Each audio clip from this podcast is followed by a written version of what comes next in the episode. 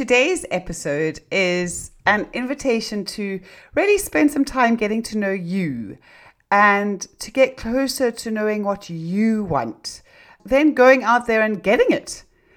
And I really hope that it brings you a little bit closer to the things that you want, to the place that you want to be, to getting to a point where you are happy and healthy, content, light, and just really enjoying your life, enjoying this journey of motherhood, this journey of being a woman, this journey of your career, and everything that it has to offer.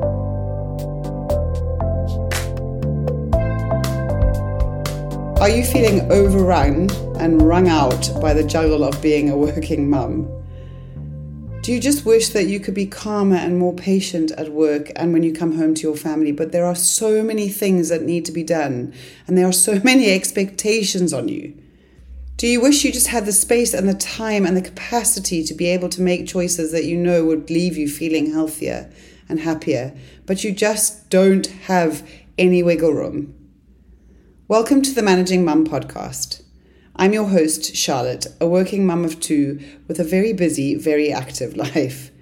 As a qualified personal trainer and a well-being coach, and as a mum who has felt all of these things, my aim is to help you learn how to manage the juggle so that you can feel healthier and happier and lighter, and you can build great relationships at work and at home, and so that you can move closer to that ever elusive work life balance. While I may well offer suggestions such as taking a bubble bath, I'm also going to help you figure out how to do it without feeling guilty. So run that bath, tie up your mum bun, and lock the bathroom door. We're learning how to juggle.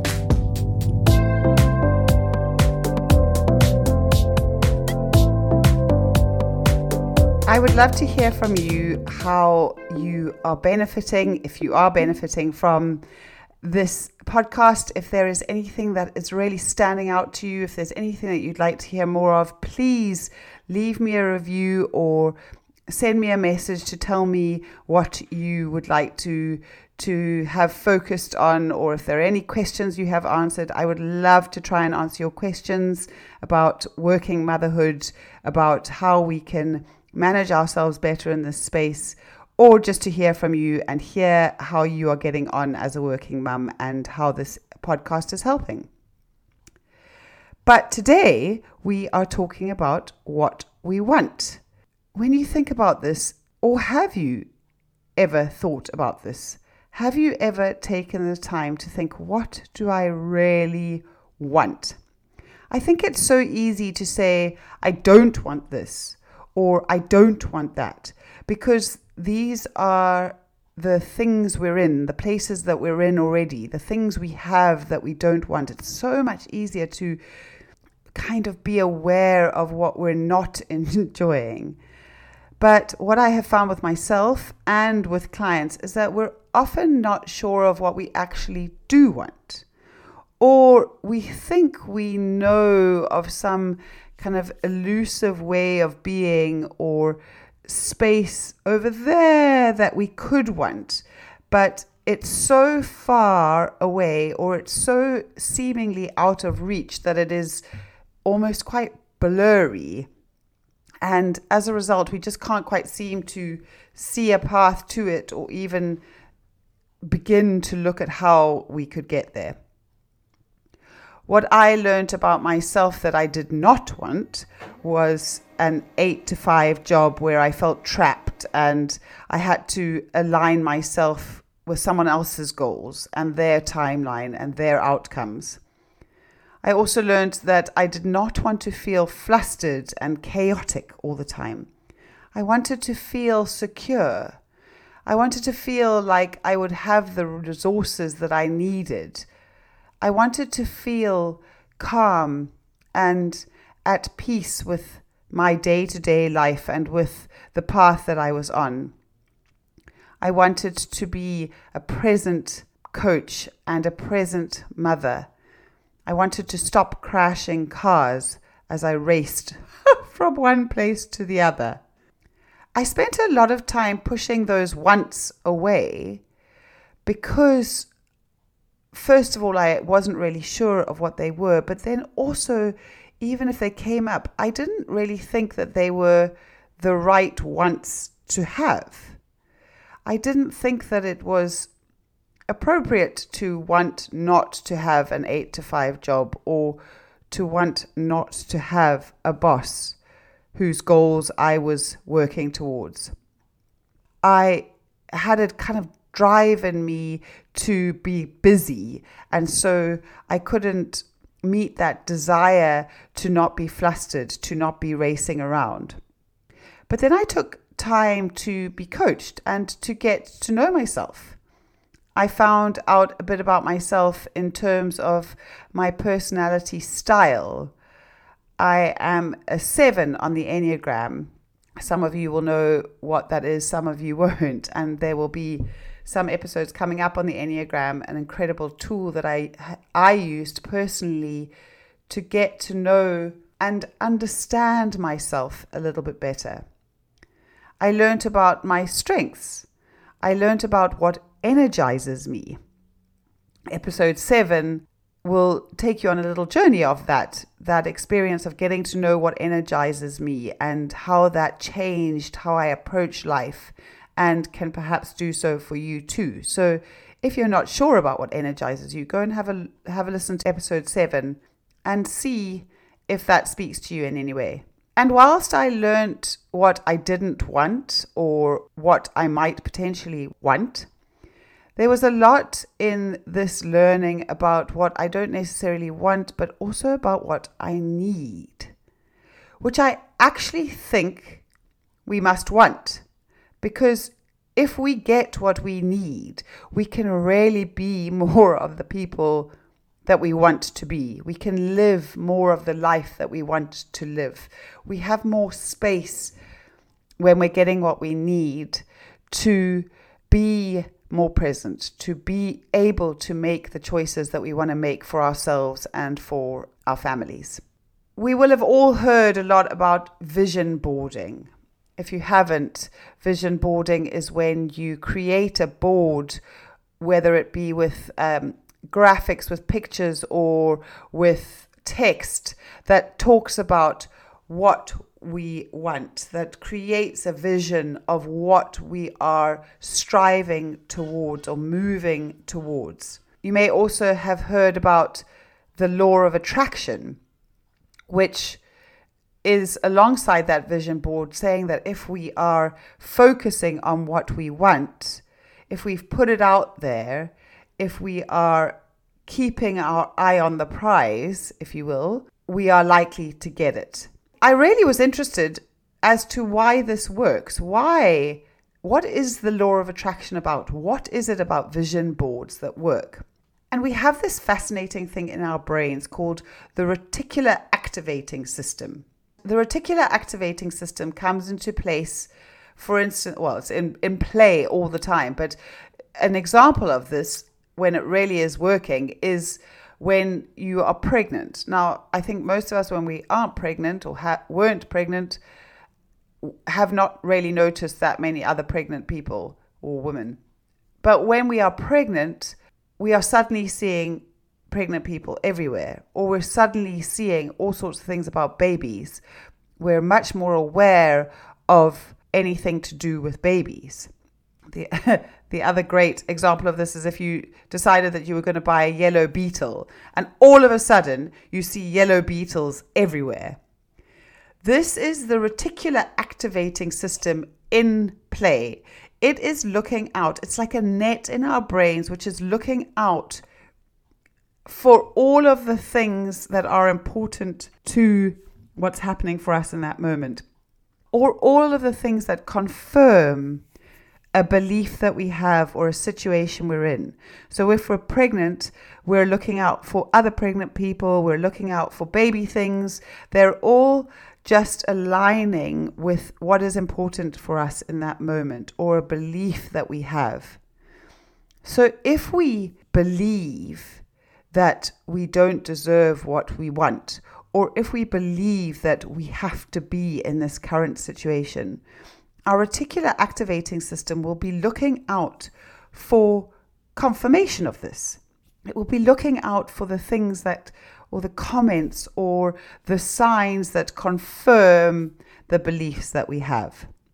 So if we are focused on what we don't want, if we're looking at really just seeing, oh, I'm in this situation, I really don't want to be like this. I can't bear that I'm like this. I'm I've overweight and I can't stop eating or I don't want to be in this job anymore, or I just can't control my children, or I can't control my temper, or I'm not keeping up at work.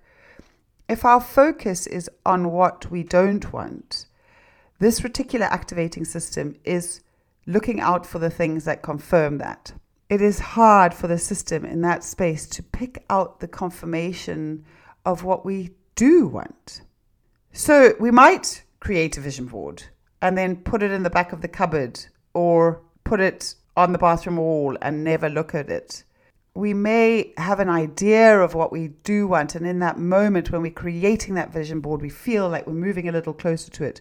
But if we are not seeing that vision board every day, if we're not focusing on it, if we're not believing it, if we're not thinking about that vision, that thing that we want, then our reticular activating system cannot confirm it. It is forgotten, and it's again just confirming the things that we are seeing every day, the things that we are believing every day.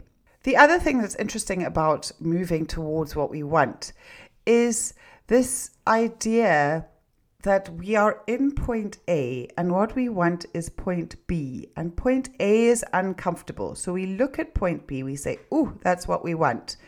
And then as we move away from point A towards point B, as soon as the discomfort, the real discomfort of being in point A, has dissipated a little bit, we almost forget about point B. We forget that that is actually our goal because we're not so uncomfortable. I often see this with clients who are trying to to lose weight a client will come to me and say, Oh, I just want to weigh X or to feel this way or to fit into these clothes. They will start moving away from point A towards point B, that, that weight or that feeling or those clothes. And as they start to move further away from the discomfort of point A, they, they take their focus off point B and they kind of slide back towards point A. They slide back to that discomfort, that uncomfortable place. And then they come back to me and they're like, oh, I'm back there. Why can't I stay on my path towards what I want? And they have taken their vision, they've taken their eyes off that point B because the discomfort of point A has dissipated a little bit. We might also find that we don't actually set that goal so we know what point A is, and point B is this kind of elusive point over there, and we're going to move towards it. And we start moving towards it, but if it is not clear, if it is not precise, if it is not a smart goal, if you will, how can we keep our vision planted on that goal if we just don't know what we what it is, if it's vague, if it's wishy-washy? And so when we're moving away from point A to this wishy washy goal, we end up just sliding back to that point A. So, what stops us from setting a goal is often that we have a fear of not actually meeting that mark. We have a potentially a fear of not getting what we want. Or we have a fear that we might make someone else unhappy while we're attempting to meet our goal, or cross with us, or irritated with us or we just don't actually take the time to make that goal, to make that vision a reality because we just, it isn't a priority for us. We don't sit down and think about it, we don't make it an important part of our lives. And so we end up in the situation where we're still where we don't want to be, and what we do want is so far away or seems so far away. So the first thing to do is to focus on what is it that you want. One of the ways to do this is to create that vision board. Sit down, get some magazines, get some pens out, really have fun creating this vision board. Get to know what it is you're after. Another way of doing this that I love to do with clients is to write a letter to yourself telling yourself where you are in a year's time. I've spoken about this in an episode before. Dear Charlotte, it is September 2024. You live X. You do this. Your relationship with your husband is like this. Your relationship with your children is like this. You weigh this amount. You look like this. You feel like this. You are calm. You are in control. You are whatever the case may be. In their book, The Art of Possibility, Rosamund Stone Zander and Benjamin Zander talk about writing this letter to yourself as if you were receiving an A grade for the person that you are. What would life be like if you were to give it an A? What, what would you be like if you were to give yourself an A in a year's time? And then look at what you're giving yourself now and the gap between that mark and the mark of the A and how you can get there. This then becomes your vision board if it's really hard for you to write this letter, get some coaching on this. Speak to someone who can help you to tease this out. Be curious about why is it so hard for me to do this? The fact that it's hard is data in itself. What is blocking you from even thinking about what you want? What is sabotaging what you want? I am an optimist and a positive thinker, so I love this activity. It makes me excited to think about all the possibilities, all the opportunity out there. But this is not the case for everyone. I know many people who have become stuck on this letter, who've been panicked by it, or have been even paralyzed by the thought of writing it. As we've worked through this with them and they've got to the point of writing it, there's been this freedom and liberation to actually start moving towards the things that they want, towards a way of life, a way of being that they really want.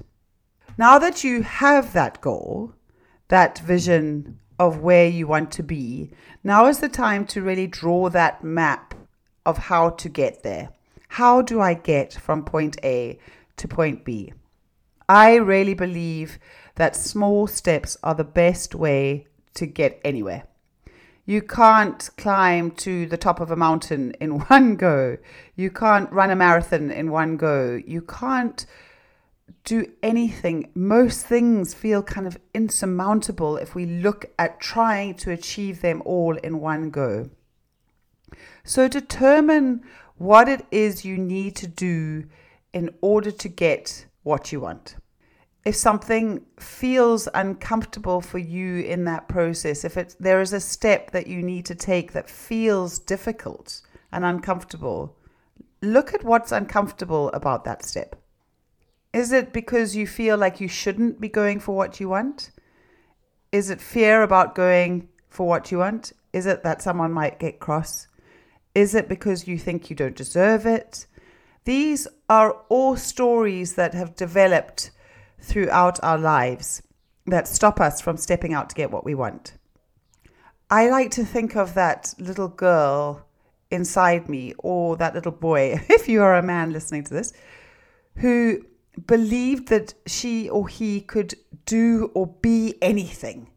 And just looking at our children, thinking about when our children had no concept or still have no concept that they can't climb on top of the top rung of the jungle gym until we shout, Be careful, you'll fall.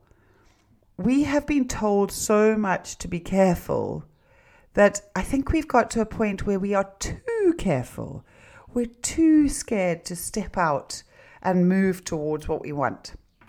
So write out everything that you need to get to where you want to go and then notice where the sticking points are, notice where the discomfort is, and work through these.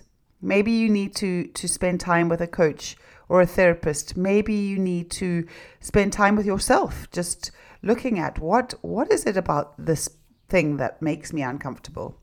And then draw that map that's going to get you to the point that you want. And take into consideration also what is going to happen when you get a little bit of the way up the mountain and it feels like, oh, it would just be easier to sit down on the side of the path, or it would just be easier to go down to the bottom of the mountain again, to go back to that comfortable discomfort of being back where you started. Once you know what it is that you want, now you can go out and get it. Now you can really step out and start moving towards what you want.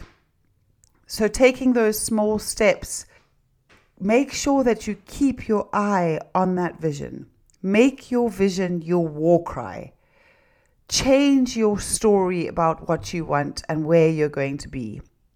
Make that everything that your focus is on. Make your war cry, your battle cry, your mantra about where you are going the absolute focus of your life. And then everything that comes up for you has to be measured against whether this is leading you towards what you want or not. I have found myself here many, many times having to, to do this recently, while I was getting myself ready to launch this podcast, I got uh, an opportunity to do a workshop. There were many reasons why I jumped at this opportunity. One of them was because I love to present these workshops and I love to have an impact if I can and where I can. But also, I wanted to move away from the immediate discomfort that I was in right now of not having as much financial security as I would like. So I said yes, immediately said yes, knowing that I would earn a little bit of money. But then I realized that actually this workshop was going to take me away from doing the one thing that I did want to do, which was to launch my podcast, which in the end will lead me to you, the people that I want to help, and perhaps more clients who will sign up to be impacted by my work and hopefully pay for that. So, in the long run, the one thing that I am after would have been hampered by the immediate satisfaction of getting away from something that I don't want, which is the financial insecurity of our current position. So, doing that workshop would have felt good for a moment in terms of the money that I was earning, but then I would still not have launched the podcast the money would be spent and I would probably be back at square one. In the end, they cancelled the workshop and there was a momentary disappointment. But then there was also this relief that I could actually go back and focus on the thing that I do want. And I think the trick here is to pause, to take time to think about a situation. Is this really getting me to where I want to go? If not, why am I here? Why am I saying yes to this? You might be thinking, yes, but what if I'm in a situation that I don't want where I can't change the circumstances? And if this is the case, what we can always change is ourselves. If you write yourself that letter in a year's time and you know that there is no way that you can change the circumstances, but what you want is to feel peace in those circumstances or at ease or content, then this is what you can change. It does take work to make this change. We've taken quite a long time to get to where we are now. So it takes work and it takes time. But with that work, you can change the way you see things. You can change the way that you feel about things. You can put other things in place to make sure that you feel better about the circumstances that you're in. It's all about choice. It's about choosing for things to be different. Again, coaching can be a really useful tool to help when it comes to situations when you can't see any other way of being. A coach can help you to unpick a blockage, to overcome the saboteur voices in your head that might be keeping you stuck there. If you are interested in talking to someone about this, please reach out. You don't necessarily have to talk to me, but I'm happy to spend 30 minutes having a chat to you about it and seeing if I am the right person for you. And if I'm not, there are so many fantastic coaches out there who can help you to create a game plan, to create a guide that you can follow to get to where you want to be, to get to what you want in your life. The next step, and this is also something that a coach can do for you or people in your circle, people in your village, is to be held accountable. When it comes to making a change, this can be really hard. We can feel really excited about it, but we can also feel scared, fearful about what we're stepping out into. Sometimes we can keep quiet about it because then if it doesn't work and if we don't achieve our goal, if we don't get to where we wanted to, nobody will have known that we were even trying. And there's a safety in that.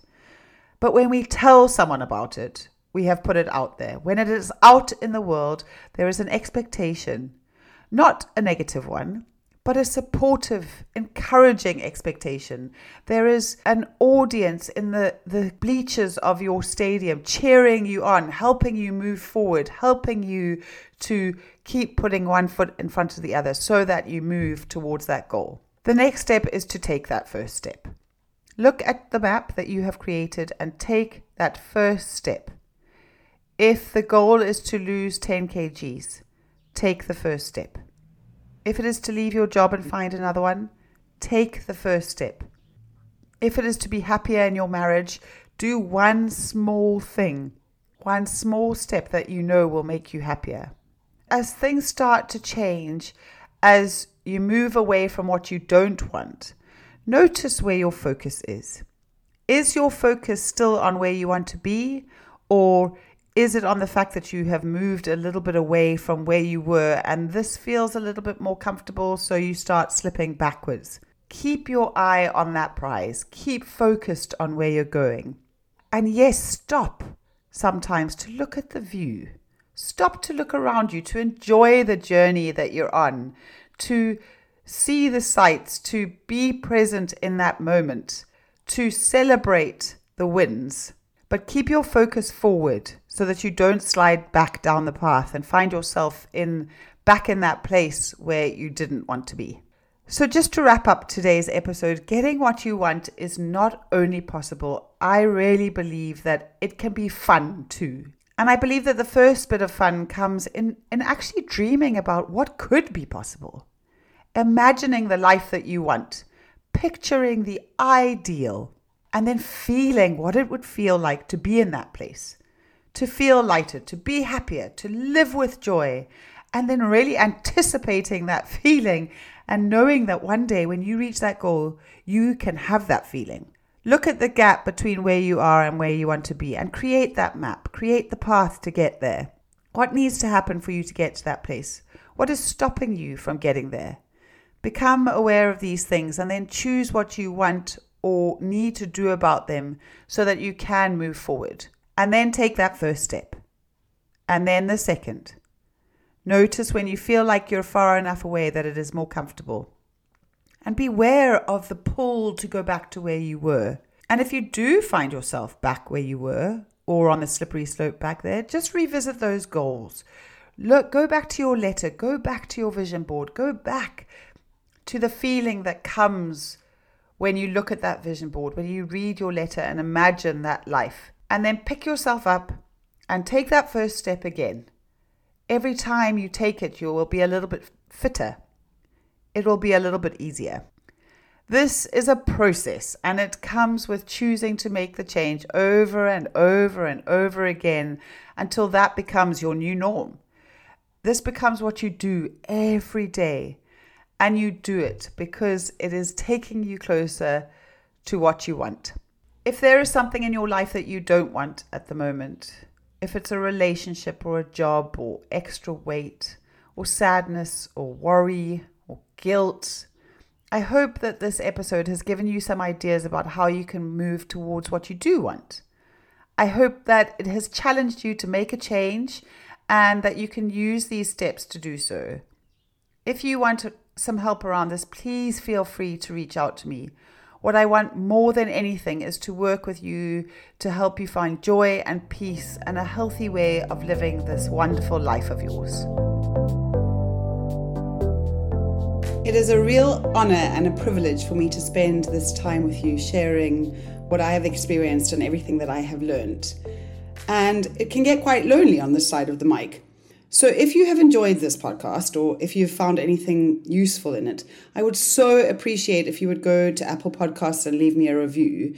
It really lets me know that I actually am making an impact, which is the best thing for me. And if you know of any other mums that you think might like this podcast, any mums who are managing it all, so basically all of them, please share this podcast with them so that we can build a village of happy, healthy mums.